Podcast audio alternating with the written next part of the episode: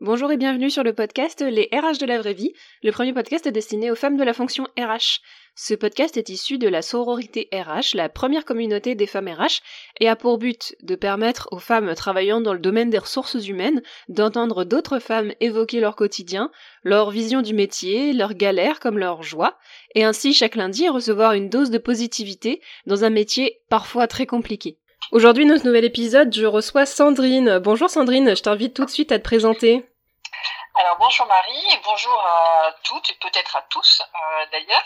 Donc moi je m'appelle Sandrine, je suis euh, une experte en rémunération, ce qui est un métier un petit peu particulier de la RH, mais, mais pourtant qui existe. Et voilà. Ok, comment t'en es venue à, à, être dans ce domaine-là des RH euh, Si tu peux nous raconter un petit peu ton parcours, euh, d'où d'où c'était venu, euh, comment t'es arrivée dans le monde des RH Alors, euh, au départ, euh, moi j'avais une vraie appétence pour la gestion. Donc j'ai commencé mes études pour en, en des études de gestion, donc je me, je me spécialisais en comptabilité. J'ai eu une grosse chance à l'époque, c'était de faire mes études en apprentissage. C'était un peu le début du gros boom de l'apprentissage. Et euh, donc j'ai fait mes études euh, en apprentissage. Dans une entreprise qui était hyper euh, hyper sympa et qui, comme dans beaucoup d'entreprises, utilise les apprentis pour pour un peu pallier un manque de, de personnel. Donc bon, on va dire que la philosophie n'est pas ouf. Néanmoins, euh, mes collègues étaient vraiment, euh, vraiment euh, sympas. J'ose pas dire bienveillants, parce que c'est un terme que je, je, je, commence à détester tellement il est galvaudé. Je te comprends. Mais c'était vraiment une chouette équipe et euh, il y avait vraiment beaucoup de taf et ça m'a permis en fait de voir concrètement ce à quoi je me destinais. Et je me suis rendu compte que bah, la compta, euh, j'aimais bien l'étudier parce que je trouvais ça cool. j'aimais, j'aime bien la mécanique la logique. Ça permet de comprendre beaucoup de choses sur le fonctionnement de l'entreprise et sur les flux financiers. Euh, mais par contre, euh, autant je m'ai bien étudié, autant je ne me projetais pas dans le boulot de ma chef, euh, ni de la chef de ma chef. Et j'étais bien copine avec les nanas des RH. Et par contre, leur boulot, elle, m'intéressait m'intéressait plus et euh, la société en fait dans laquelle j'étais a eu une grosse crise c'est-à-dire qu'on a été racheté par notre principal concurrent qui a fait une opération de de scission et de cession. Donc en fait, l'entreprise dans laquelle j'étais a été coupée en deux. Euh, une partie a été recédée et l'autre partie a été intégrée euh, à la structure du concurrent. Donc la logique financière derrière tout ça et euh, tout ce qui s'est passé en termes de finances et de compta, c'était intéressant. Mais ce que mes collègues RH faisaient me chauffait vachement plus. Je trouvais que leur problématique était hyper intéressante. Moi, j'étais protégée parce que déjà, j'étais apprenti, j'étais pas là pour très longtemps. Il me restait, au moment du rachat, il me restait neuf mois. Donc ça permet en fait de regarder tout ça avec beaucoup de détachement et de voir en fait qu'est-ce qui se joue d'un point de vue humain euh, dans, dans, les réactions des gens, dans leurs inquiétudes. Euh, j'ai trouvé ça passionnant. J'ai quand même eu un petit doute. J'avais peur de, de, me lancer dans le grand bain, donc j'ai continué des études de gestion, euh, donc plutôt généraliste, où j'avais autant de contacts que de RH, que de finance, que de marketing. Euh, mais j'ai construit l'apprentissage dans un autre domaine. Mais là, cette fois en ressources humaines, je suis allée dans la paye. Euh, la paye, euh, bah, je trouvais ça, enfin, j'avais envie de, comprendre euh, ce système-là, et en plus c'était c'était quand même un truc chiffré, ça pouvait ressembler à de la compta dans le, côté mécanique et calculatoire et, logique. Donc j'ai bien aimé explorer ce domaine-là, même si je me projetais pas à long terme. Pareil, mes chefs, je, je voyais pas beaucoup de, enfin je me projetais pas dans dans ce qu'ils faisaient mais le contexte dans lequel j'étais était passionnant. Euh, j'étais à l'époque chez IBM, euh, dans une équipe un peu particulière. Euh, C'était l'équipe qui gérait la paye euh, de la FNAC. Euh, il y a 15 ans, c'est à peu près dans, dans ces eaux-là, ouais, il y a 15 ans, en fait, la FNAC se séparait de... Alors attends, je vais, je vais rembobiner encore un petit peu.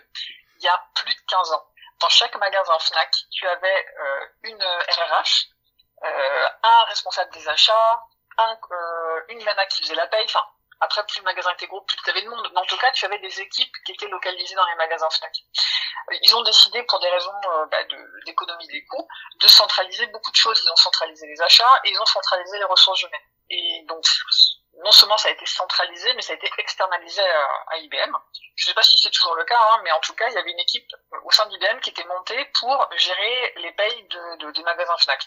Moi, j'avais deux magasins euh, qui étaient ah pétard, c'était en Bretagne, il me semble. Bon, j'avais deux magasins, euh, deux payes de magasins gérés, et puis toute l'administration du personnel. Donc, euh, c'est très froid et très détaché. Mais moi, je me destinais pas à l'époque à être un RH de terrain et je me destinais pas à la paye. Donc, je trouvais que c'était hyper intéressant pour moi de voir en fait le l'extrême du truc où là t'es vraiment dans un truc externalisé t'es pas sur le terrain c'est très cynique en fait comme euh, comme monde dans mhm. une méga structure comme IBM euh, et en étant toujours protégé parce que il avait un temps à faire là-bas qui était déterminé par mon apprentissage qui est un CDD hein, et euh, je continue mes études donc là aussi je regarder ça avec beaucoup de détachement et, et, et de hauteur et je voyais ce qui se jouait en fait au sein du service parce que l'équipe à laquelle j'appartenais euh, venait d'être constituée pour ça, euh, avec beaucoup de recrutement externe, dans un contexte qui était un peu tordu. Euh, c'était, je sais pas si tu te souviens, mais il y a, il y a fort longtemps, euh, le premier ministre de l'époque, c'était euh, Dominique de Villepin, et il avait eu la grande idée, cet homme, euh, de créer les contrats première embauche. Oui, j'étais en cinquième. Voilà.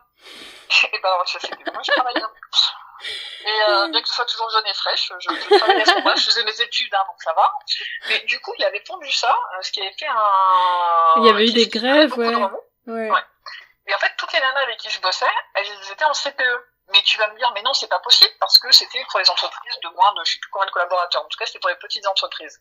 Tout à mm. fait. Donc en fait, ce qui s'était passé, c'est qu'un prestataire d'IBM avait euh, sa société dans laquelle il avait recruté ces nanas-là, qu'il sous-traitait à IBM. Donc là, tu, tu, ajoutes, tu ajoutes une couche de cynisme au cynisme. Tu vois, c'est. Oui. Et donc, euh, c'était, c'était, les gens étaient hyper, hyper bien castés, je trouve, euh, parce que c'était euh, donc que des nanas. Alors tu vas me dire oui, mais la fonction RH est principalement faite de nanas, certes, euh, qui étaient toutes issues de formations universitaires pas très prestigieuses. Tu vas voir où je vais en venir quand je précise ça, et qui étaient au chômage depuis longtemps. Donc autant te dire que les nanas, elles étaient pas, elles étaient pas très compétitives sur le marché de l'emploi. Euh, à tort, hein. Mais tu sais, le système français, il est fait que, bah, c'est vrai que quand tu fais une formation qui n'est pas dite prestigieuse, tu vois pas mais je me les dis, mais, bah, tu galères un peu plus que les autres à trouver du boulot. Mm. Du coup, elles, étaient en galère. Et donc, elles avaient faim. Ouais, donc elles acceptaient un salaire très bas. Ben voilà, elles acceptaient le CPE, elles acceptaient le salaire bas, euh, les conditions de travail qui étaient euh, humainement pas, pas terribles. Enfin, là, c'était un problème de management, tu vois, mais c'était pas terrible et elles acceptaient. Et, et la, la, la, chape de plomb en plus de te dire que tu es en, en période d'essai pour deux ans. Donc, euh, donc t'es toujours un peu sur la brèche et toujours, surtout quand t'as connu une période de chômage longue, super Mais tu vois le, donc le contexte humain, euh, moi je le trouvais passionnant. Alors là, on n'est pas dans la technique des ressources humaines, hein, on n'est pas, euh, mais Ouais, t'avais déjà, t'avais déjà une belle, euh, une belle maturité pour une étudiante déjà de prendre du recul comme ça sur la fonction et de voir ça de, de l'extérieur alors que t'étais salarié de l'entreprise aussi, quoi. Donc, euh, c'est, c'est intéressant. Oui. Euh, oui, mais après j'ai eu, euh, je travaille depuis que je suis vraiment très jeune euh, pour des, des, raisons familiales. Euh, donc j'étais autonome euh, très jeune, j'ai gagné ma vie très jeune, d'où le choix de l'apprentissage hein, à l'époque. Hein. j'ai été devant un, un, dilemme hein, quand j'étais très jeune de devoir soit travailler, soit faire des études. Avant la gestion, je fais une micro parenthèse, mais avant de faire de la gestion, moi je m'étais lancée dans des études de chimie. Mm-hmm.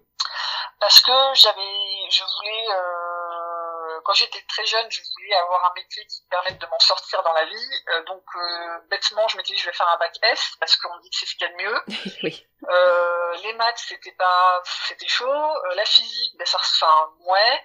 La bio, ça me saoulait. Donc, je me dis, ok, je vais me lancer dans la chimie. Donc, tu vois, déjà, j'avais fait un choix qui était hyper pertinent par défaut. Mm.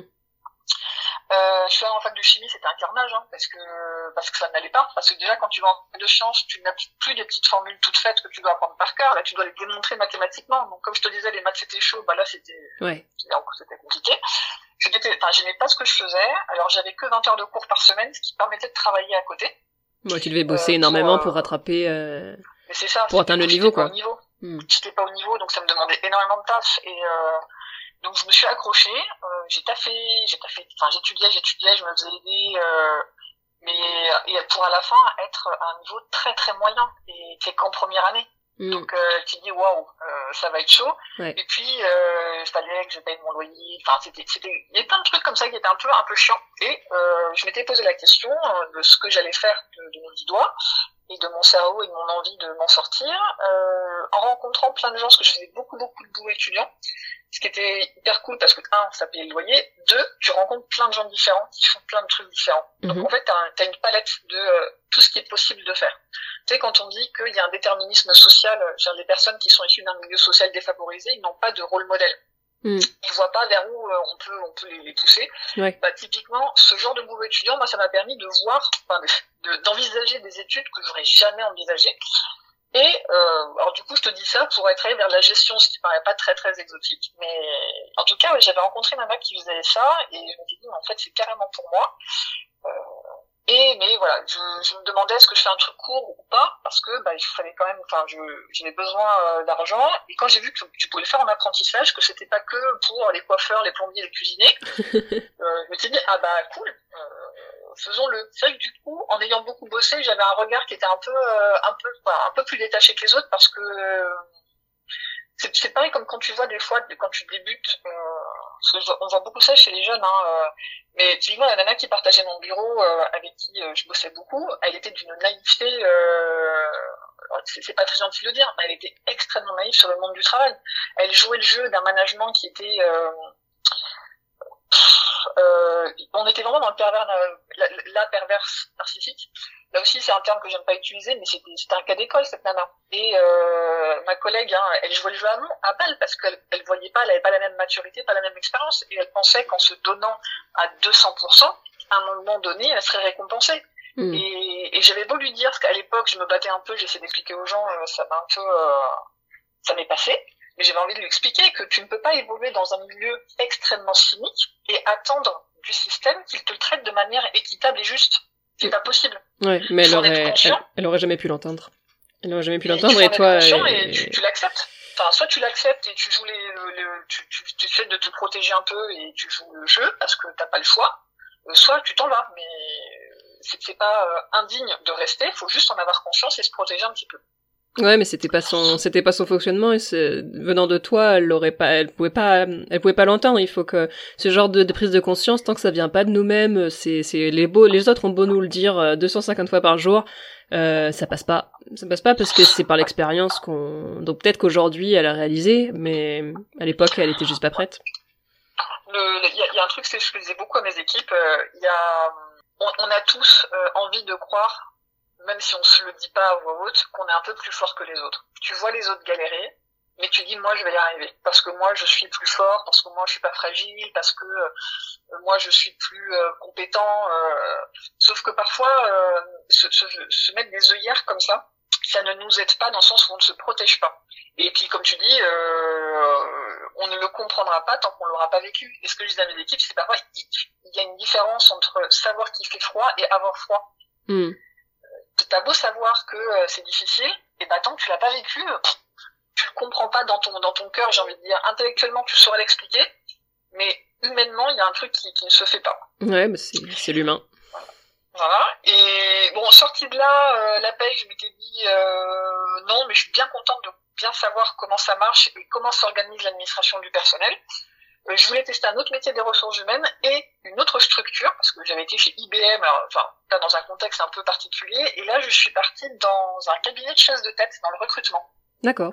Donc, c'était un tout petit cabinet, ils étaient 10, et c'était ça que je cherchais. Je voulais avoir une autre, euh, une autre vision. une petite structure, ouais. J'étais comptable. Mmh. C'était euh, une grosse, une grosse PME de 300 personnes. Enfin, donc c'était, ouais. Et puis un, un truc un peu euh, avec un historique familial, tout ça. Donc là, je voulais voir un peu autre chose. pour l'anecdote, donc c'est un cabinet de chasse de tête euh, dont, qui était spécialisé dans les métiers de la finance et particulièrement dans les métiers des salles de marché. Donc les traders, ce qu'on appelle les commandiers, euh, les comment n'importe quoi, les IT commandos. Euh, en tout cas, c'était c'était que les métiers financiers spécialisés salles de marché. Euh, j'ai été recrutée en juillet 2008 pour une prise de poste en octobre 2008. Autant te dire qu'entre mon recrutement et ma prise de poste, c'était le jour et la nuit. C'est-à-dire que euh, tous ces mecs-là, c'était pas la peine de les chasser, ils venaient tout seuls. Et que t'avais personne, t'avais aucune boîte où les staffer.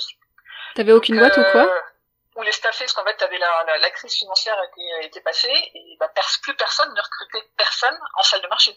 Ah, c'était totalement bouché ah mais c'était euh, ça se vidait surtout c'est que euh, les salles de marché euh, fermaient ou ah bah oui 2008 c'était euh, 2008. Ouais, je, je, te, je, te fais une un petit saut dans le passé.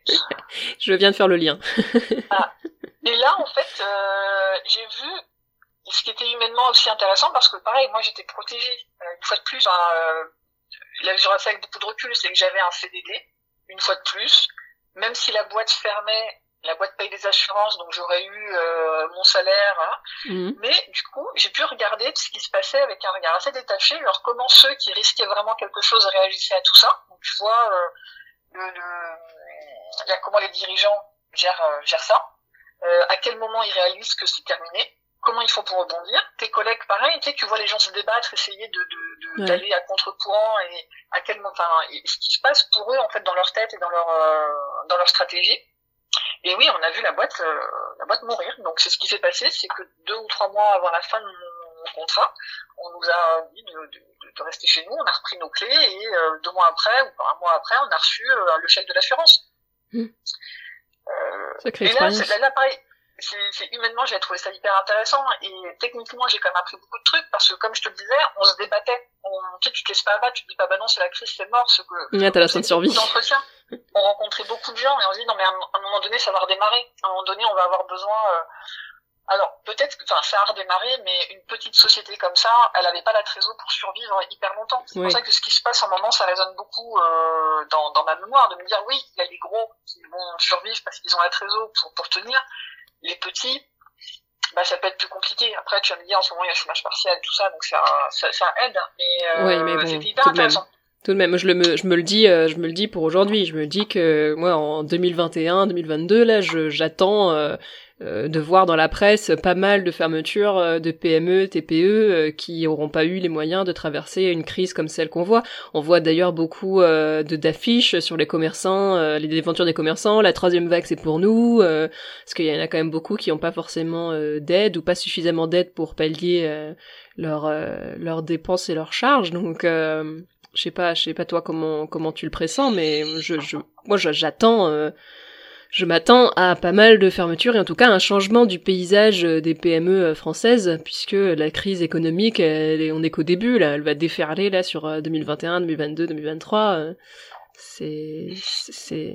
moi je ouais, je, partage en fait ton avis. Je pense que je suis pas particulièrement optimiste pour l'année prochaine parce que pour moi ça va se jouer l'année prochaine. Comment euh, comment va être gérée la troisième vague? Après, je suis persuadé qu'il y en aura une. Euh, qui va survivre euh, au printemps? Comment est-ce que les entreprises vont rebondir? Est-ce que les gens vont vouloir euh, consommer? Parce que là, c'est vrai qu'on parle beaucoup d'épargne, on dit mais les Français épargnent beaucoup. Non, pas tous les Français en fait. Et tu sais, il y a, quand même, quand on dit les, les Français épargnent beaucoup, le volume d'épargne est important, mais il est d'où? Il y a beaucoup de gens qui peuvent pas. Bah, il y a beaucoup de gens qui peuvent pas épargner. On sort quand même juste avant cette crise. On était quand même en crise des gilets jaunes, avec beaucoup de gens qui disaient qu'ils avaient tout juste de quoi vivre dans le mois. Je suis pas sûr que ces gens-là, avec la crise, maintenant, ils aient de quoi épargner.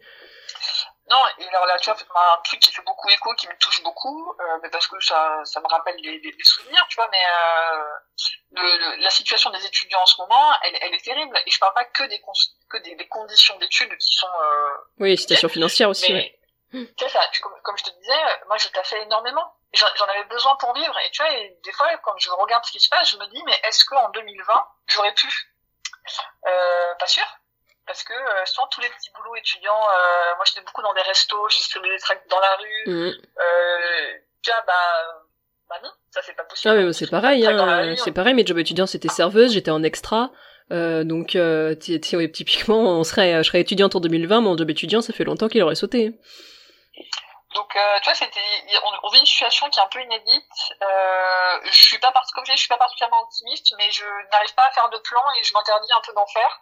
Je suis quelqu'un d'hyper pragmatique et, euh, et, quelque part un peu combatif. Et j'essaie de prendre les problèmes un par un et en tout cas d'avoir en tête que l'année prochaine ça va être compliqué et pour, pour, euh, pour ne pas être surprise. Ce qui m'agace un petit peu, euh, ce qui m'a agacé un petit peu, par exemple à la rentrée à la rentrée, euh, je, je, devais participer à un événement. Je rencontre les personnes qui doivent aussi participer à cet événement euh, comme speaker. Il y avait une certaine naïveté. Tu vois, quand moi je parlais de la rentrée, ce qu'on les a rencontrés l'été. Quand je parlais de la rentrée, on disait que la rentrée ce serait compliqué. Euh, sur mes sujets à moi, en plus, c'est de budget, de rémunération, qu'il allait se passer des choses, que l'hiver serait compliqué. Et en fait, c'est dans le déni. C'est bah non, euh, bah non, quand même, ça va, on pourra pas se permettre. C'est pas la question qu'on pose, en fait.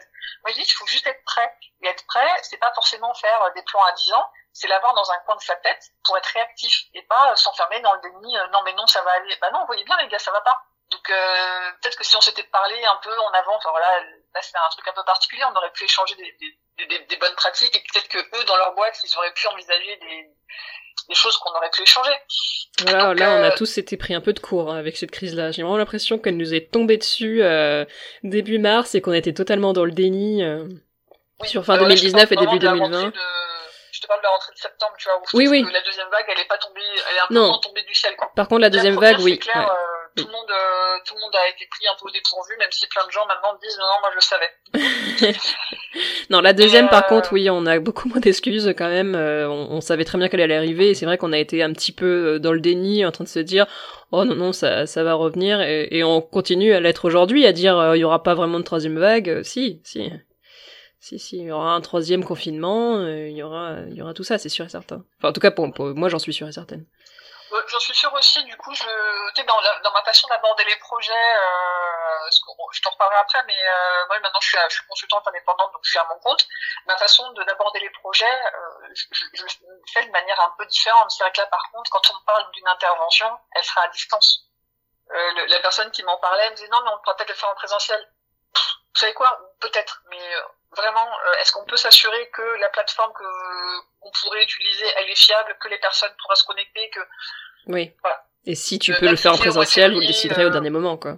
Oui, enfin si c'est en présentiel, en plus la personne, a le, le, le, client en question a des locaux, donc je pourrais me déplacer là-bas sans souci. Mais voilà, prévoyons de le faire à distance, ce sera plus simple. Oui. Et si je peux me déplacer, euh, ce serait top parce que là, tu vois, surtout dans nos métiers, euh, le distanciel, c'est délicat, pas mm. techniquement, mais humainement, parce que euh, je trouve qu'il y a beaucoup de choses, et même moi qui suis sur un métier des ressources humaines qui est très technique, il y a beaucoup de choses qui, qui se font dans le, dans le verbal, dans le, dans, dans le non-verbal, pardon, dans les attitudes et dans ce que tu pressens. Mm. Euh, même si je suis une adepte du télétravail et que je trouve ça très bien, j'en avais avant la crise, euh, donc, euh, Ouais, c'est pas difficile de tout faire. Il y, a des limites euh, un peu euh, à tout. Ouais. Et mais en tout cas, à la sortie de ce cabinet, euh, j'ai enchaîné sur les ressources humaines. Et là, par contre, j'ai fait vraiment mon, mon, M2, c'était ressources humaines, ressources humaines. et je l'ai fait en école de commerce parce que je voulais voir un autre environnement. Moi, je venais de l'université. donc là, toujours dans un univers de, je veux voir des choses différentes, je veux comprendre comment, de, de, quoi on parle et comment les gens, comment les intellects sont ah, je peux pas te dire euh, ce, ce, ce, ce, secret. Je veux dire quelque chose de, Oui, tu voulais voir un enseignement différent, quoi. Hmm. Voilà. Je veux, je voulais, euh, je pense que je voulais, je voulais explorer le monde, mais euh, voilà. Le euh, et donc là, donc j'ai c'était un format un peu particulier parce que je devais passer six mois à l'école puis six mois en entreprise. Euh, six mois à l'école, c'était dur, hein, parce que vraiment, quand tu fais de l'alternance, l'alternance c'est difficile parce que tu as un vrai boulot et il y en a qui ont des alternances qui sont vraiment des alternances, c'est-à-dire avec des horaires aménagés, avec une vraie prise en compte de la charge de travail qu'ils peuvent avoir à l'école. Mhm. Il y en a beaucoup non. Euh, et ça, faut, faut, faut se le dire. Et il y a des entreprises moi, que j'avais rencontrées, euh, pas en tant qu'apprenti, hein, en tant que professionnel euh, confirmé, qui, qui, qui, ont un message de, de bienveillance vis-à-vis des apprentis et qui en fait s'en servent comme des salariés classiques, ce qu'ils ne sont pas tout à fait. Parce que quand tu gardes un, un étudiant, un apprenti au bureau jusqu'à 20 heures, bah ouais, sauf qu'il n'est pas payé euh, à temps plein, qu'après il doit rentrer, qu'il doit étudier, que enfin, mm. c'est pas, il rentre, il, comment il prend un grec, il regarde la télé, non non, il a du taf derrière. Donc euh, et en plus j'avais un rythme d'apprentissage qui était, qui était un peu un peu un rythme qui était soutenu euh, j'avais beaucoup de boulot donc vraiment euh, j'étais fatiguée mais n'empêche que j'ai adoré ça de voir en fait concrètement la différence entre ce que tu apprends à l'école et ce que tu vois sur le terrain. Et surtout la conceptualisation du truc c'est tu apprends des trucs à l'école c'est qu'on a tendance à dire non mais ce que tu apprends à l'école ça sert à rien. Faux en fait ça te donne un cadre de pensée. C'est ce cadre qui va te permettre après sur le terrain d'avoir de, des, des, idées des sentiments et de réagir. Euh, sinon bah, on n'irait pas à l'école et tout le monde euh, Ouais, on nous, on, nous, tout, euh, tout sur le terrain. on nous le disait, le master, ça sert à vous donner un esprit critique, ça sert à aller interroger les données, euh, aller plus loin dans votre pensée, à construire une pensée, euh, une pensée complexe. Donc ouais, ouais, c'est, hmm, je te rejoins. Et donc là, vraiment six mois à l'école, j'en avais marre. Je trépignais sur ma chaise. Euh, j'avais envie d'aller sur le terrain pour voir un peu, pour voir un peu. Et par contre, quel terrain? C'était un peu la question de l'époque et j'en avais parlé à mon directeur scientifique en disant que j'étais toute perdue parce que à la fois les ressources humaines étaient un vrai choix et je trouvais que la matière était passionnante, euh, parce qu'hyper mouvante aussi. Hein. Euh, tu vois, ce qui se passe aujourd'hui humainement en entreprise et même en termes de gestion est très différent de ce qui se passait il y a deux ans. Et ça va continuer à évoluer, tout ça, tout ça. Donc intellectuellement, je trouvais ça euh, stimulant. Euh, mais que la finance me manquait. Qu'il y a dans la finance euh, un aspect business euh, et compréhension des enjeux économiques que tu ne retrouves pas dans les ressources humaines, que tu as moins. J'aime la logique financière, j'aime les chiffres, euh, j'aimais bien Excel. Donc je dit voilà, maintenant maintenant qu'on se dit ça, qu'est-ce qu'on fait? Et il m'a regardé tout euh, tout penaud, il me dit mais enfin Sandrine, il y a un métier en ressources humaines pour les gens comme vous, ça s'appelle le compagnon. Donc j'ai commencé le donc, pour Compensation and Benefits, euh, donc rémunération et avantages sociaux. J'ai donc commencé par aller en cabinet de conseil euh, pour en voir un peu, euh, parce que là tu as, une grande palette de ce qu'il est possible de faire euh, sur ces sujets-là, comme dans tous les cabinets de conseil. Hein, donc là tu avais fini tes études, excuse-moi je te... Ouais. Tu avais fini tes études, donc tu as fait ces six mois en RH et ensuite on t'a dit essaie le Copenhagen. Oui, et je suis allée donc dans un cabinet de conseil pour donc spécialisé en rémunération j'ai trouvé ça hyper intéressant. Donc à ce moment-là, moi je travaillais principalement sur euh, la collecte des informations de rémunération des mandataires sociaux du CAC 40. Donc les patrons du CAC. C'est l'information elle est facilement accessible parce que toutes les entreprises cotées ont l'obligation de publier les rémunérations de leurs patrons. Mm-hmm. Euh, par contre, c'est hyper fastidieux hein, parce que autant, enfin, c'est publié euh, dans des rapports qui font des centaines de pages qu'il y a certes des règles de, de, lecture en fait. Comme tu dois publier, on te dit bah tiens, ce serait bien que tu fasses dans tel cadre avec tel template, euh, que tu donnes les informations dans tel sens pour euh, garantir la lisibilité des infos. On va pas se mentir, tout le monde le fait pas avec euh, la même bonne volonté. et donc hyper fastidieux de lire tout ça à bord, mais par contre, tu apprends énormément sur ce qu'il est possible de faire, sur la politique là je parle de la politique, genre vraiment la, la tambouille interne, tu vois, de comment est-ce que tu décides de communiquer telle information, telle information, comment tu anticipes euh, les réactions euh, des, des, gens. Typiquement, euh, une société, euh, moi j'étais comme j'étais sur le CAC, hein, mais du coup tu vois à la télé partout que l'entreprise elle se lance dans un PSE, et tu vois que les, tu regardes un peu ce qui est fait en termes de rémunération, parce qu'en fait tu publies aussi les, les, les, choses pour l'année prochaine, enfin quels sont les objectifs de, de telle rémunération variable bah ouais, c'est quand même délicat. Et donc tu vois un peu dans la façon dont les gens rédigent qu'ils anticipent des questions et que ce soit de, des actionnaires, euh, de la presse, du public, des salariés et des partenaires sociaux qui lisent ces documents avec euh, avec beaucoup d'assiduité. Oui, c'est un côté très politique. Euh, ouais. Et donc j'ai trouvé ça hyper intéressant.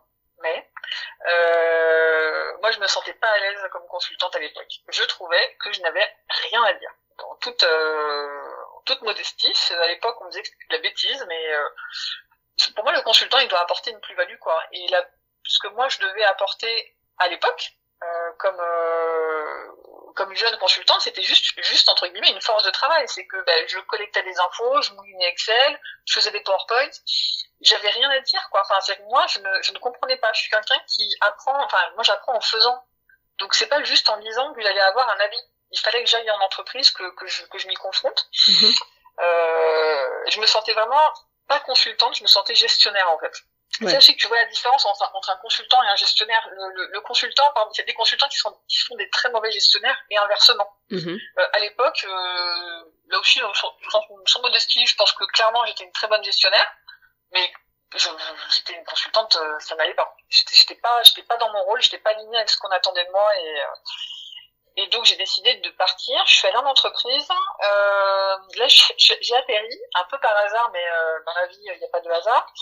Euh, toi qui es un peu connecté euh, à l'univers, tu vois de quoi je parle. Euh, à l'Observatoire de Paris. Mm-hmm. Alors l'Observatoire de Paris est un établissement public euh, d'enseignement supérieur.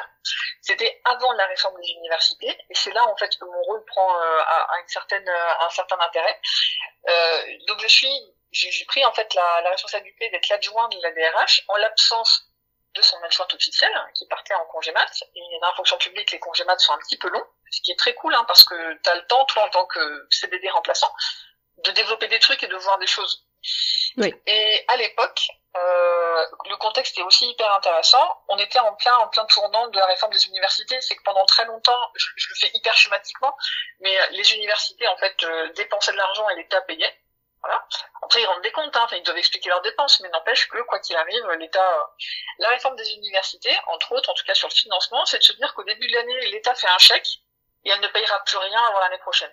Donc là, les, universités ont dû apprendre à gérer en fait l'argent déjà à demander le bon montant, donc à bien à bien envisager leur budget et à bien le conserver, à bien le dépenser dans le courant de l'année. Et c'est un métier qui n'existait pas en fait du coup dans, dans, à l'observatoire en tout cas, mais bon, dans d'autres euh, universités, euh, universités de France, de dire, mais ben, finalement, comment est-ce que tu pilotes ton budget sans filet de sécurité?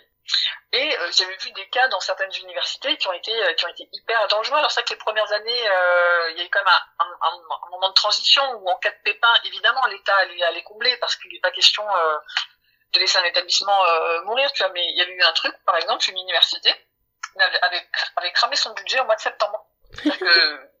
Mais pour un truc très bête, c'est que dans l'administration, ton niveau ton niveau hiérarchique entre guillemets, enfin ton, ton coefficient et ton salaire, il évolue avec le temps. Et en fait, l'université n'avait pas anticipé un changement euh, d'échelon massif. Ah oui. Hmm hasard euh, hasard de leur masse salariale hein, mais il se trouve que cette année-là il y avait euh, toute une génération qui allait passer à l'échelon au-dessus donc augmentation de salaire ça n'avait pas été anticipé problème.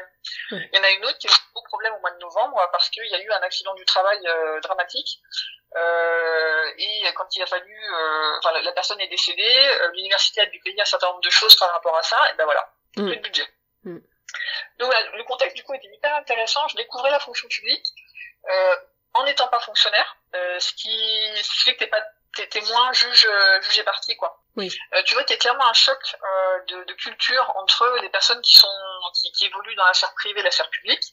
Euh, et, et, c'est intéressant en fait, ça, ça, remet beaucoup de choses en question. Euh, et euh, ça m'a permis d'envisager pas mal de trucs de manière assez différente. Mais tu vois aussi que bah, en fait l'État l'État n'a pas d'argent. Enfin, en tout cas, l'État en manque. Euh, typiquement, à l'observatoire, on avait un projet d'archivage, parce que du coup, dans la fonction publique, ils devaient garder tous les dossiers du personnel euh, un peu plus, enfin, très très longtemps. Euh, on a déterré des, des, dossiers, mais qui dataient de, de 1900. Enfin, c'était hyper émouvant. Tu vas de voir un dossier d'un membre du personnel de, enfin, de 1900. Ah oui, en effet. Et euh, on a abandonné le projet d'archivage parce que euh, il nous manquait une armoire. Oui. Voilà. Et parce que on n'avait pas de budget pour acheter une armoire. Donc, on, en est, tu sais, gêné de dire non mais limite on, je l'achète. ça coûte combien une armoire euh, Parce qu'on non vraiment ça fait deux jours qu'on bosse là-dessus, on va pas arrêter. Bah oui, limite on se cotise. On n'a pas, les On se cotise chacun met 10 euros et c'est bon on aurait une armoire quoi. Donc là aussi, tu vois que on dit beaucoup de choses sur la fonction publique, les fonctionnaires, euh, mais après, je pense que ça dépend clairement des administrations, des établissements. Mais moi, j'ai vu des gens qui, qui, qui, étaient un peu un peu des MacGyver, hein, euh, qui euh, à qui on demande après c'est des... partout. Après, c'est des choses que j'ai vues dans le privé aussi. Moi, j'ai bossé pour un PDG, la bouilloire était cassée, il nous a dit vous avez qu'à la racheter vous-même. Bon. Sympa.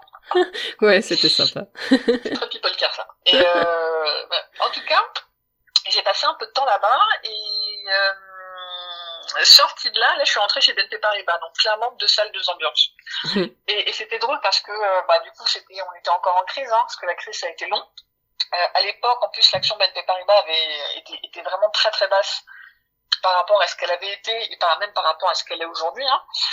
Fait, il y avait quand même une ambiance d'économie. Euh, dans la banque et je voyais un peu mes collègues qui se plaignaient, euh, là je mets des, des guillemets, hein, mais qui râlaient sur les mesures d'économie euh, qui étaient faites. Et ça, mais pour moi les gars, vous vivez dans le luxe, vu là d'où je viens, c'est le luxe en fait. Euh, mais après tu vois, on est, tout est relatif, tu vois, donc c'est vrai que... Tout est relatif, ouais. Ouais, j'ai les, vu aussi ouais, entre, entre plusieurs entreprises. Ouais. ouais. Bah, moi j'ai fait j'ai fait un peu l'inverse. La première entreprise dans laquelle j'ai bossé, euh, je trouvais que les salariés étaient très très privilégiés. Ils avaient beaucoup d'avantages sociaux, ils avaient une très bonne rémunération. Euh, après, c'était l'historique euh, de, de public. C'était une entreprise qui était publique et qui était devenue privée euh, quelques années auparavant, mais donc il y avait des, des avantages qui étaient restés qui était resté. Et ensuite, j'ai bossé dans un gros groupe où c'était vraiment tendance à l'économie avec plans sociaux, etc. C'est vrai que je me suis rappelé de mes premiers salariés qui se plaignaient euh, qu'ils étaient mal payés ou qu'ils avaient pas assez d'avantages. Euh, de voir vraiment comment c'était ailleurs, euh, je me disais, oh là là, mais ils se rendent pas compte. Hein. oui, mais quelque part, on peut pas complètement leur reprocher. Néanmoins, dans certains cas, on peut les encourager à faire preuve de décence. Euh, c'est-à-dire qu'on peut euh, tout à chacun trouver que euh, et là aussi on en revient un peu aux questions d'essence qu'on peut vivre en, ce moment dans, dans, ce contexte de crise, mais tu vois typiquement entre salariés de BNP Paribas, ils se plaignaient des mesures de d'économie parce que parce que c'est chiant hein, quand t'as un truc, on te demande de, de, faire plus avec moi. C'est chiant, mais toi, donc que tu te plaignes avec tes collègues, c'est cool, c'est normal, vous vivez la même expérience de frustration, donc partagez-la entre vous. Par contre, il aurait été indécent que ces mêmes personnes aillent ailleurs et se plaindre à des gens qui n'ont rien ou qui ont beaucoup moins. Oui. Donc le, c'est aussi ça le, le, des fois où quand des personnes comme moi, mon sujet c'est la rémunération, des personnes se plaignent de pas être assez bien payées. Ok, je comprends parce que parce que c'est un sujet, c'est un sujet très personnel. Par contre, fais attention à qui tu le dis et comment tu comment tu vis, le truc parce que typiquement moi j'avais mais j'ai eu des patrons qui se plaignaient à moi d'être de ne pas avoir leur bonus à 100% ou de pas avoir une grosse augmentation ou que ça va être compliqué. Enfin, j'ai vu une patronne qui m'a dit euh, que du coup son bonus allait être euh, non pas divisé, enfin n'allait pas diminuer, mais n'allait pas être payé en une seule fois. Euh, elle m'a dit bah ça va être chaud, euh, va falloir que je dise à ma famille qu'on va manger des patates. ouais, enfin des patates à ce prix-là, ça va encore, tu vois. Enfin, des patates aux truffes, quoi. Je pense vraiment qu'elle a le droit de se plaindre, mais pas à moi. Elle a le droit de se plaindre à ses potes qui ont le même niveau de vie et le même niveau de rémunération qu'elle en disant dis donc, je suis hyper frustrée parce que au lieu d'avoir 100% de mon bonus à la fin du mois de février, je vais en avoir un bout en février et un bout en juin. Ça me saoule. Je comprends que ça la saoule. Néanmoins, tu t'en plains à tes potes et aux personnes qui vivent la même chose. Tu te plains pas euh, à TN euh, moins 1000 qui sont payés quatre fois moins que toi. Tu te plains pas à ton assistante. Mm. Euh, et tu te plains pas à tes potes qui sont au SMIC. Oui. Voilà, donc ça c'est ma petite parenthèse euh, d'essence. Euh, mais du coup, de préparer là, euh, d'un point de vue pro, je travaillais beaucoup sur des problématiques qui étaient très techniques. D'ailleurs, pour te dire, à l'époque, j'étais au, au, service rémunération groupe, j'étais la seule à avoir un background RH. C'était que des financiers, majoritairement des financiers, en tout cas c'était des gros techos, avec des, des, très grosses têtes, et on travaillait sur... moi, j'étais principalement sur le provisionnement des actions gratuites, des stock options, des bonus différés, il y avait toute la partie qui administrait aussi le processus d'augmentation pour tout BNP Paribas, euh, la rémunération des dirigeants et euh, tous les avantages sociaux pour le groupe. J'ai passé un petit peu de temps là-bas. Ensuite, je suis partie en filiale euh, pour euh, remplacer un peu au, au débeauté la responsable rémunération qui partait en congé mat. Et euh, j'ai passé euh, trois ans sur ce poste parce qu'elle a, elle a, elle a, elle a eu la foi, le courage euh, d'enchaîner les grossesses. Pour moi, cette nana, c'est quelqu'un que j'aimais beaucoup. Déjà, enfin, je trouvais que c'était quelqu'un de bien, euh, très bonne professionnelle. Mais en plus, mais après ça, mais pour moi, c'était warrior. Trois enfants hein, d'affilée comme ça, j'étais waouh. Et à l'époque, j'en avais pas. Hein. Donc, je mesurais à peine euh, le, la difficulté.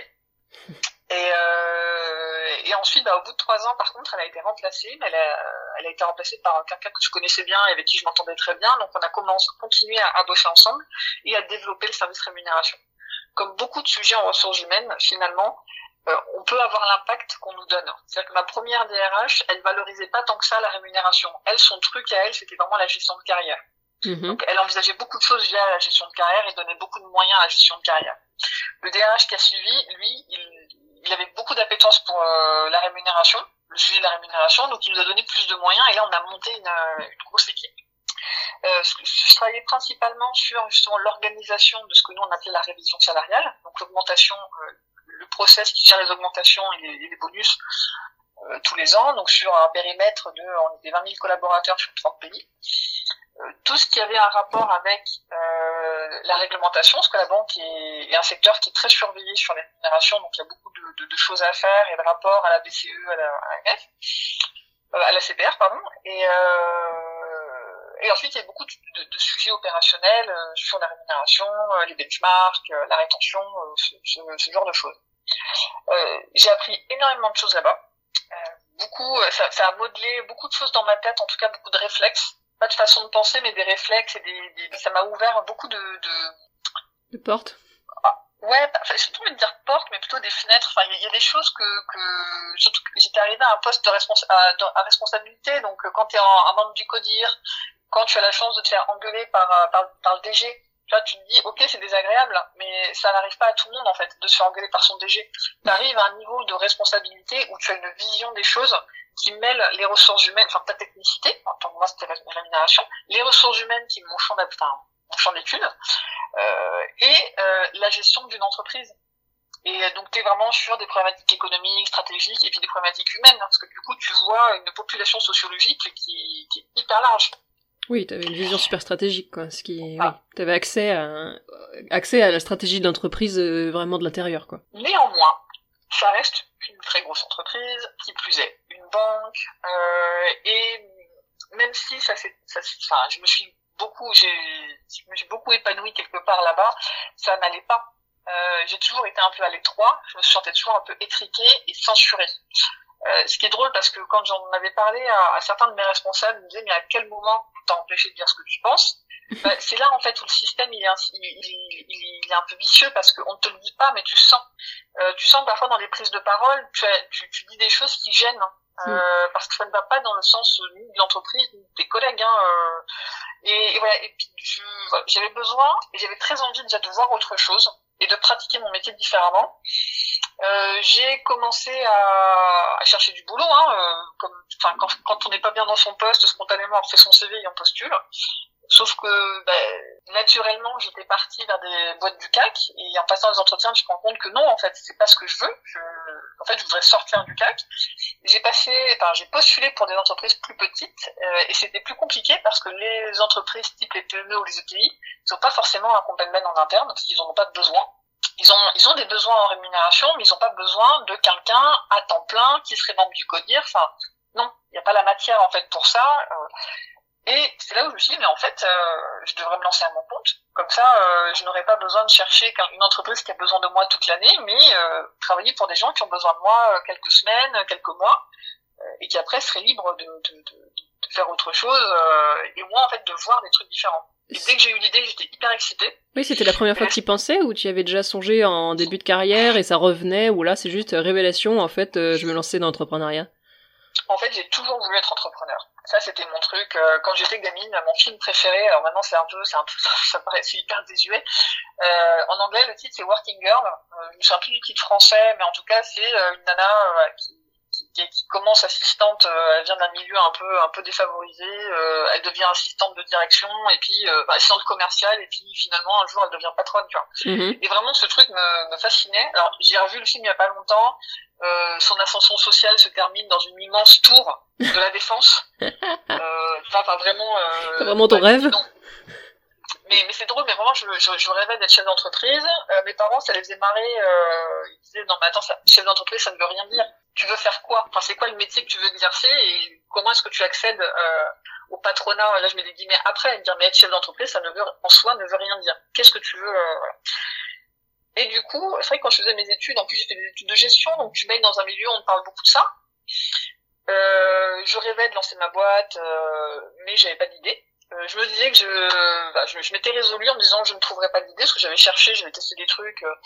Je m'étais un peu, je me dis non ok, je ne montrerai pas mon entreprise comme ça, mais un jour je rencontrerai quelqu'un qui lui est créatif, qui lui aura une idée, il ou elle, lui ou elle, hein, un quelqu'un on va dire et cette personne euh, aura l'idée et aura besoin d'une tête bien faite et de quelqu'un euh, d'un peu dégourdi pour l'accompagner et ce sera moi et on s'associera voilà tu as un fantasme un peu comme ça.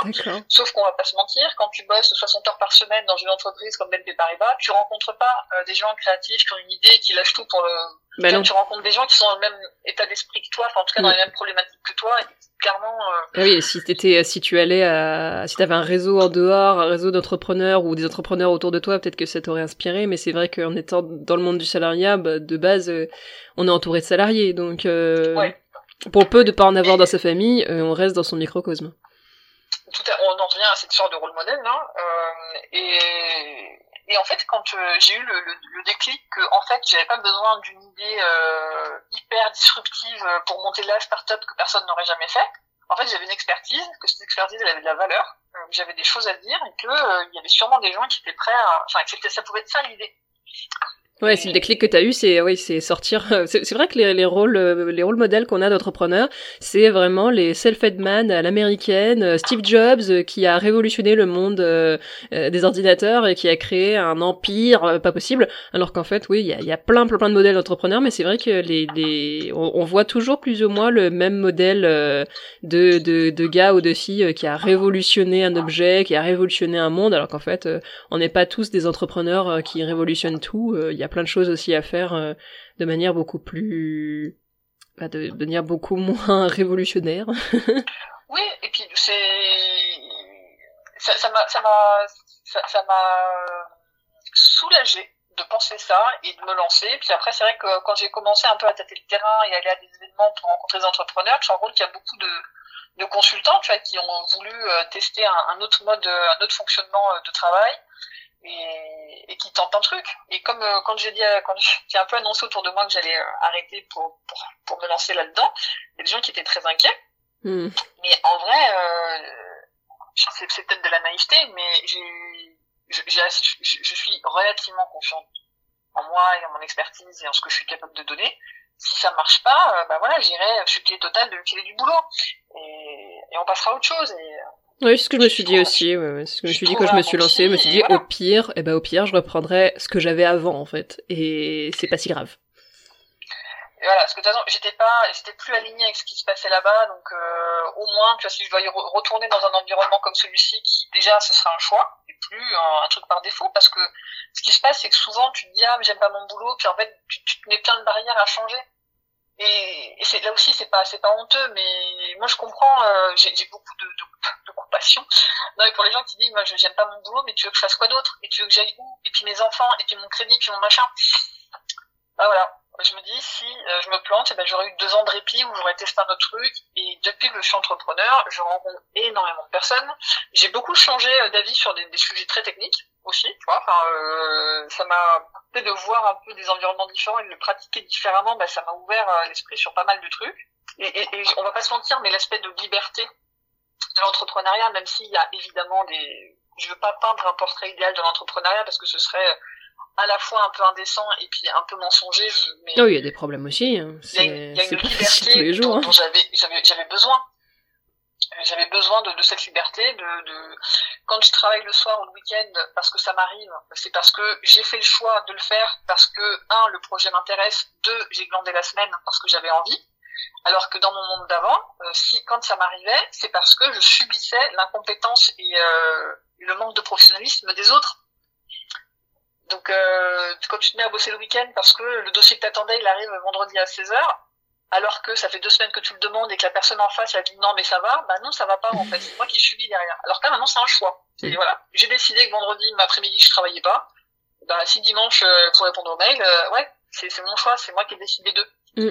Et je trouve ça plutôt cool. Et j'ai une petite fille, euh, j'ai une petite fille qui a trois ans, et là, je prends aussi là beaucoup de plaisir, tant que je peux, là, aller la chercher à l'école à 16h30. Mm. Et je trouve ça cool. Et toi, dans mon monde d'avant, euh, quand il fallait la récupérer à la nounou à 19h, 19h pour un enfant, c'est quand même un peu tard. Euh, pour être chez moi à 19h, il fallait que je parte à 18h et je partais en courant, en étant en stress, parce que beaucoup de gens euh, se reconnaîtront là-dedans, mais c'est le moment. Alors que ça fait une demi-heure que tu dis aux gens, attention, je, je, je pars dans une demi-heure. Si un truc, c'est maintenant. T'as beau dire ça, il y a personne qui bouge, mais dès que tu mets ton manteau ou que t'appuies sur le bouton d'ascenseur, ah attends Sandrine, je voulais te. ouais, et toi t'as beau dire non non en fait la non mais envoie-moi un mail, je rentre dans le métro, non mais euh, voilà, et du coup c'est pas grave, ce sont des, micro trucs qui sont pas graves, mais ça te colle un stress. Tu sais quand on parle de charge mentale, c'est aussi ça quoi, si tu dois penser à parler pas. C'est voilà ton métro, ton retard, ton truc, ton machin. Et donc là déjà ça, j'ai eu une baisse de charge mentale de ouf du fait de cette liberté que j'ai récupérée. Et euh, stimulation intellectuelle à balle, parce que je rencontre plein de gens différents, des problématiques différentes, et la période donne à réfléchir. Et aujourd'hui, concrètement, moi j'accompagne des entreprises, donc surtout des PME et des ETI, même si j'ai eu un client, ils étaient deux. Euh, c'était hyper intéressant comme, mission euh, et, ça donne parfois foi en l'humanité parce qu'en ressources humaines, on voit des choses qui sont parfois un peu, décevantes et qui, qui, nourrissent en fait euh, une certain, un certain cynisme. Mais là, en fait, c'est une entreprise. Euh, le, le, gars, il est seul. Il voulait recruter quelqu'un et il s'est dit, je veux être accompagné parce que dans tout, hein, donc comment je vais gérer cette personne, donc comment je vais travailler sur moi pour être un bon manager, dans comment je vais la rémunérer, et je vais être accompagné par quelqu'un parce qu'en vrai, c'est un métier.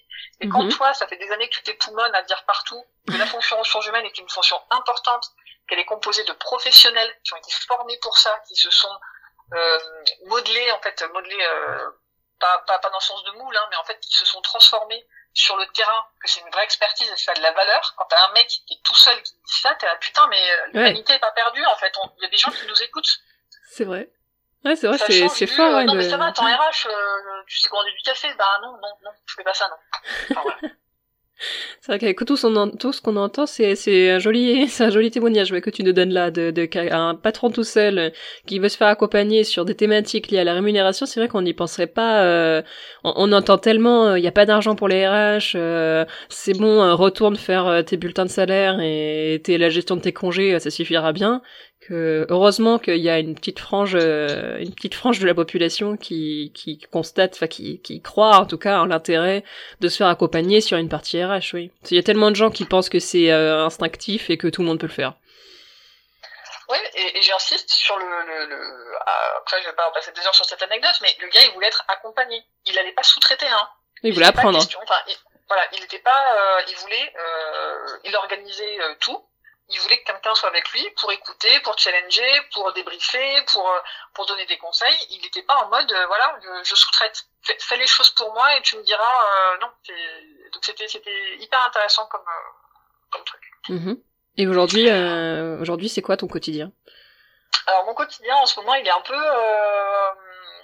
un peu étonnant parce que j'ai commencé à bosser pendant le premier confinement et ça s'est bien passé. Enfin bizarrement parce que oui, ton entreprise date de cette année, oui. oui, qu'on remette le contexte. Je me suis dit, ouais. Je me suis dit au moment du confinement, non mais ok, c'est chaud, mais je vais en profiter pour euh, monter mes trucs et pour être prête au moment du déconfinement. Euh, bizarrement, mais j'ai eu des missions tout de suite là via le réseau. Donc là aussi, l'importance du réseau, on pourra en parler pendant des heures. Mhm. Un bon réseau qualifié qui comprend ce que tu fais, qui a confiance en toi, euh, c'est pas avoir 1500 contacts sur LinkedIn. Mhm. Euh, je me permets parce que enfin, je, je critique pas les gens hein, qui le font moi-même. Hein, J'ai beaucoup de contacts sur LinkedIn et j'en connais pas euh, le, le, tiers euh, parce qu'on prend pas forcément le temps de, de vraiment rencontrer les gens, de comprendre. bon, ça c'est un autre débat. et au début, tu vois, sur mon sur le premier confinement, en tout cas sur mes premières missions, c'était des missions assez classiques. Euh, de choses auxquelles je m'attendais, donc typiquement organiser des révisions de salaire, parce que c'est du taf, ça aussi c'est long, euh, du budget, à comment est-ce que tu le répartis, au cadrage, à la formation des managers, à l'organisation vraiment de, de comment est-ce que euh, tu collectes les informations, au contrôle, à la consolidation. Enfin, il y a plein de trucs à faire. Euh, c'est un process qui est assez long. En vrai, quand tu le prends de bout en bout, euh, il y a eu des, eu des sujets de fusion. Typiquement, bah, il faut harmoniser des politiques de rémunération. Par quel bout on prend le truc Et là, j'ai eu des cas où j'ai dû tout faire, où tu avais vraiment deux, deux, deux trucs. Et bah, faut que ça deux politiques différentes, il n'en faut plus qu'une, à euh, juste un, un, conseil en deux jours. Tu vois, finalement, tu fais ton audit et tu dis, moi, je vous conseillerais de creuser cette option-là. Et la personne, elle prend, elle prend pas. Enfin, le, j'ai vu des interventions qui étaient un peu euh, sur de la politique, c'est ce que je veux dire, un peu structurante, stratégique et politique. Aujourd'hui, euh, les missions que j'ai, c'est plus des missions courtes. J'ai l'impression, alors c'est le sentiment que j'ai par mon prisme de mes clients et de mes prospects à moi, hein, je dirais pas que c'est le, le, marché, mais que les gens sont vachement dans l'attente là. Tout le monde est hyper attentiste, euh, attend de voir comment se passe le premier trimestre. Donc là aujourd'hui, mes missions de conseil sont assez courtes sur des sur des trucs très opérationnels mm-hmm. et très ponctuels. On a besoin d'une solution tout de suite sur un problème opérationnel. On se posera les questions de, de stratégie dans quelques semaines, dans quelques mois, euh, quand on aura un peu plus de visibilité mm. sur ce qui se passe et quand on aura le temps. Parce que les gens, euh, avec tout ce qui se passe, ils ont, ils ont, ils ont pas le temps. Enfin, ils, se, ils, se, ils ne prennent pas le temps, mais en même temps. Ben, euh, ouais, on vit au jour le jour là en ce moment. Ouais. C'est une période qui est hyper, hyper compliquée. Ouais, ouais, non, c'est bien, j'ai le même, euh, ça confirme le ressenti que j'ai aussi euh, par rapport à la sororité, les échanges qui se font, et ce que je vois, et ce que j'essaie d'analyser du monde des RH, même si j'y suis plus en tant que salarié. Euh, c'est un peu l'impression que j'ai aussi, que tout le monde est un petit peu sur le qui-vive, quoi. De, bon, il y a eu première vague, il y a eu deuxième vague, qu'est-ce qu'on fait? Est-ce qu'il va y avoir une troisième vague? Comment on fait La stratégie, tout ça? Même si là, en décembre, j'avais l'impression qu'il y avait un petit sursaut au niveau de, des projets, parce que peut-être les gens ont à nouveau envie de faire des projets et d'arrêter de vivre minute par minute. Mais en tout cas, les derniers mois, ouais, c'était ça. C'était on résout le problème, on a un problème aujourd'hui, euh, le problème de demain, on verra euh, demain. Tout à fait. Donc voilà ce que je pouvais te dire un peu sur moi. Je suis désolée, j'étais un peu longue, mais ma vie, mon œuvre, euh, où j'en suis euh, aujourd'hui. Ah non, mais c'est hyper intéressant. C'est hyper intéressant d'avoir ce, ce, parce que déjà, euh, la partie Copenben, c'est quand même une partie, la partie rémunération, c'est quand même une partie dont on parle alors après, je, là, je parle que pour moi, mais partie que moi j'ai très peu approché dans ma carrière RH, surtout pour avoir bossé dans des PME où c'est vraiment un sujet qui est à milieu des problématiques des dirigeants avec lesquels j'ai travaillé. Je pense que même ils ne connaissaient pas le mot Copenben, donc euh, même en, évoquant dans le milieu RH, c'est très rare quand même de, de parler. Euh... C'est quand j'ai travaillé dans des groupes que j'ai vu, euh, que j'ai approché ces services-là, que je trouvais même un petit peu séparés du reste. Donc c'est hyper intéressant d'avoir le témoignage de quelqu'un qui est de ce côté-là du milieu RH, puisqu'on n'en parle pas assez et, et ce sera euh, je pense, hyper euh, pertinent pour les auditrices euh, du podcast d'entendre un témoignage et surtout quelqu'un qui a connu les deux, être à la fois dans la partie salariat et dans la partie entrepreneuriat. tu, as vraiment ce recul hyper hyper pertinent pour avoir un, un témoignage comme ça. donc oui, hyper hyper intéressant. Et tu te vois du coup donc ton entreprise, tu viens, tu viens, tu viens de la démarrer puisque tu as commencé cette année. Tu te vois la, la pérenniser encore euh, très longtemps ou tu as d'autres projets déjà pour la suite? Euh, Comment tu vois un petit peu l'avenir là? C'est une très bonne question. Alors, euh, est-ce que le, le, j'ai maintenant la conviction qu'on ne sait absolument pas de quoi euh, le prochain semestre sera fait euh, Aujourd'hui, moi, je viens, de me, je viens de, de me faire certifier pour euh, devenir euh, administratrice indépendante. Donc, je me pose la question, enfin, je me pose la question. J'ai envie euh, d'exercer un mandat au sein d'un conseil d'administration en tant qu'administratrice indépendante. Je m'intéresse beaucoup aux, aux, sociétés euh, dites à mission. Euh, j'ai pas d'avis en fait sur la question et j'aimerais bien avoir un avis, donc il faudrait que je creuse un peu plus le sujet. je m'intéresse beaucoup aux entreprises libérées. Mm-hmm. Euh, pour en avoir rencontré plusieurs, c'est vraiment un sujet euh, qui m'interpelle et pareil, j'aimerais comprendre euh, plus de choses là-dessus. Donc c'est voilà, deux, deux thématiques l'entreprise libérée, l'entreprise à mission que, que j'ai envie d'explorer un peu plus parce que j'ai rencontré des gens et j'ai fait des choses dans ce milieu-là, mais je voudrais aller plus loin, notamment éventuellement en exerçant un mandat d'administrateur, administratrice.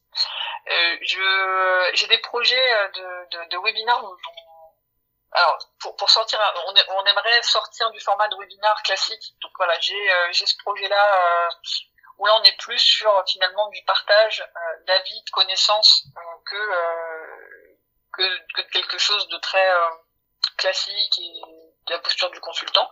Mm-hmm. Voilà, donc je, je me pose je me pose des questions pour s'adapter dans ce à la fois de, dans ce monde qui change et de, de, ce qui moi me, me fait euh, ça fait très con de dire ça mais moi me fait vibrer. De quoi j'ai envie.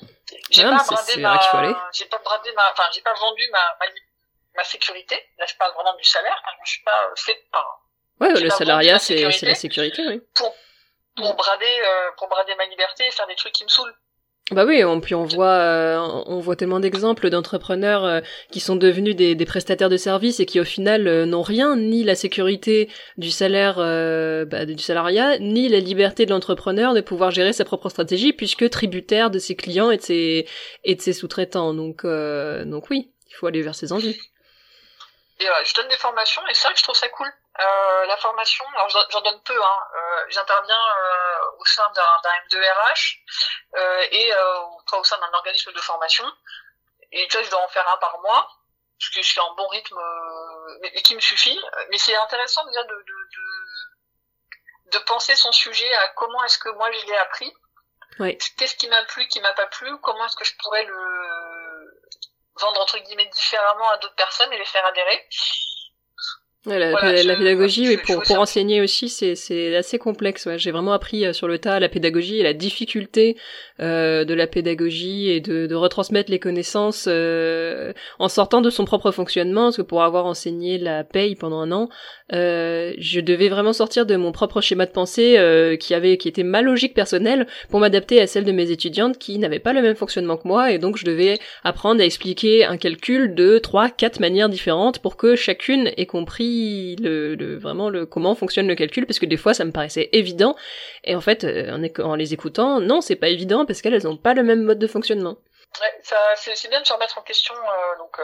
La pédagogie, c'est une vraie compétence euh, qui est hyper et qui, qui, est hyper intéressante à avoir, je trouve, dans le, le monde, le monde dans lequel on vit. D'avoir des compétences pédagogiques, ça aide pour plein, plein, plein de sujets.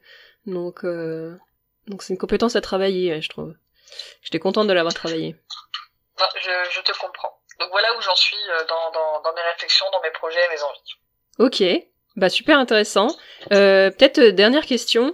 Si si t'avais un conseil euh, à apporter à une femme euh, qui s'intéresse au Compenben, euh, qui s'intéresse à cette partie rémunération, à cette partie vraiment que tu as que tu connais, mais qui est en RH euh, plus plus plus peut-être plus généraliste aujourd'hui, qu'est-ce que est-ce que tu as quelque chose à lui conseiller euh, pour euh, bien s'épanouir dans ce domaine-là, une astuce peut-être que tu as appris avec le temps ou quelque chose que tu aimerais transmettre aux femmes RH qui sont dans cette partie-là des RH Ouais, je pense que en tout cas, il y a beaucoup de choses qu'on va retrouver dans ce milieu-là d'une entreprise à l'autre.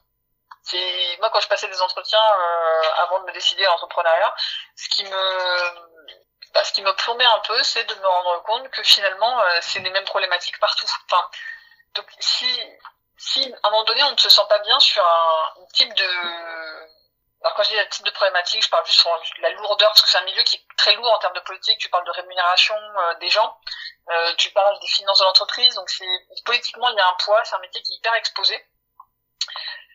Donc voilà, c'est quelqu'un qui se sentirait pas bien euh, dans ses pompes de Compenben en entreprise. Euh, moi, j'inviterais vraiment à aller passer des entretiens ailleurs parce que autant ça peut être sur la lourdeur de la politique et qui, qui saoule, autant parfois il y a des sujets qui sont vraiment pas traités de la même façon d'une entreprise à l'autre. Ça peut paraître un peu trivial de le dire comme ça, mais c'est vrai.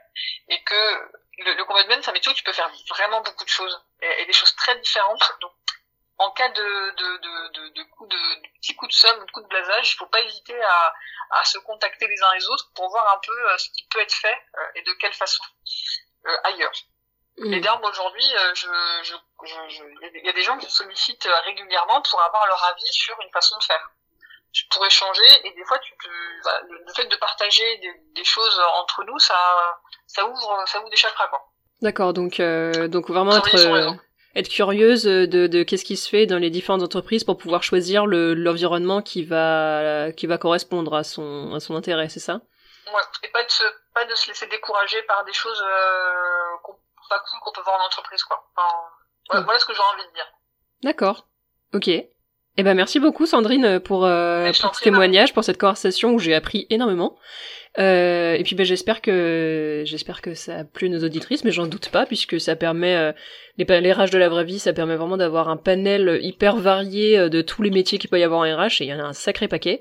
Donc bah, je te souhaite vraiment toute la réussite possible dans ton entreprise et dans tes nouveaux projets puisque euh, t'as plein d'idées et je pense qu'il y a vraiment de belles choses qui vont euh, qui vont arriver euh, par la suite même si bah pour 2021 c'est vrai qu'on sait pas encore grand chose mais bon bah on découvrira on découvrira ça sur le tas comme tous les ans peut-être un peu plus l'année prochaine mais de toute façon la vie est faite de surprises. C'est ça puis on n'a pas le choix donc donc voilà. Donc bonne continuation Sandrine. Merci beaucoup et voilà, c'est la fin de notre épisode avec Sandrine. Alors je remets euh, dans les notes du podcast euh, tous les liens pour contacter Sandrine si vous avez envie d'échanger avec elle. Euh, je pense que ce sera avec plaisir qu'elle qu'elle changera, parce qu'elle est elle est très présente sur LinkedIn notamment. et puis moi je vous dis bah à la semaine prochaine pour une nouvelle conversation avec une femme RH de la vraie vie. À bientôt les RH.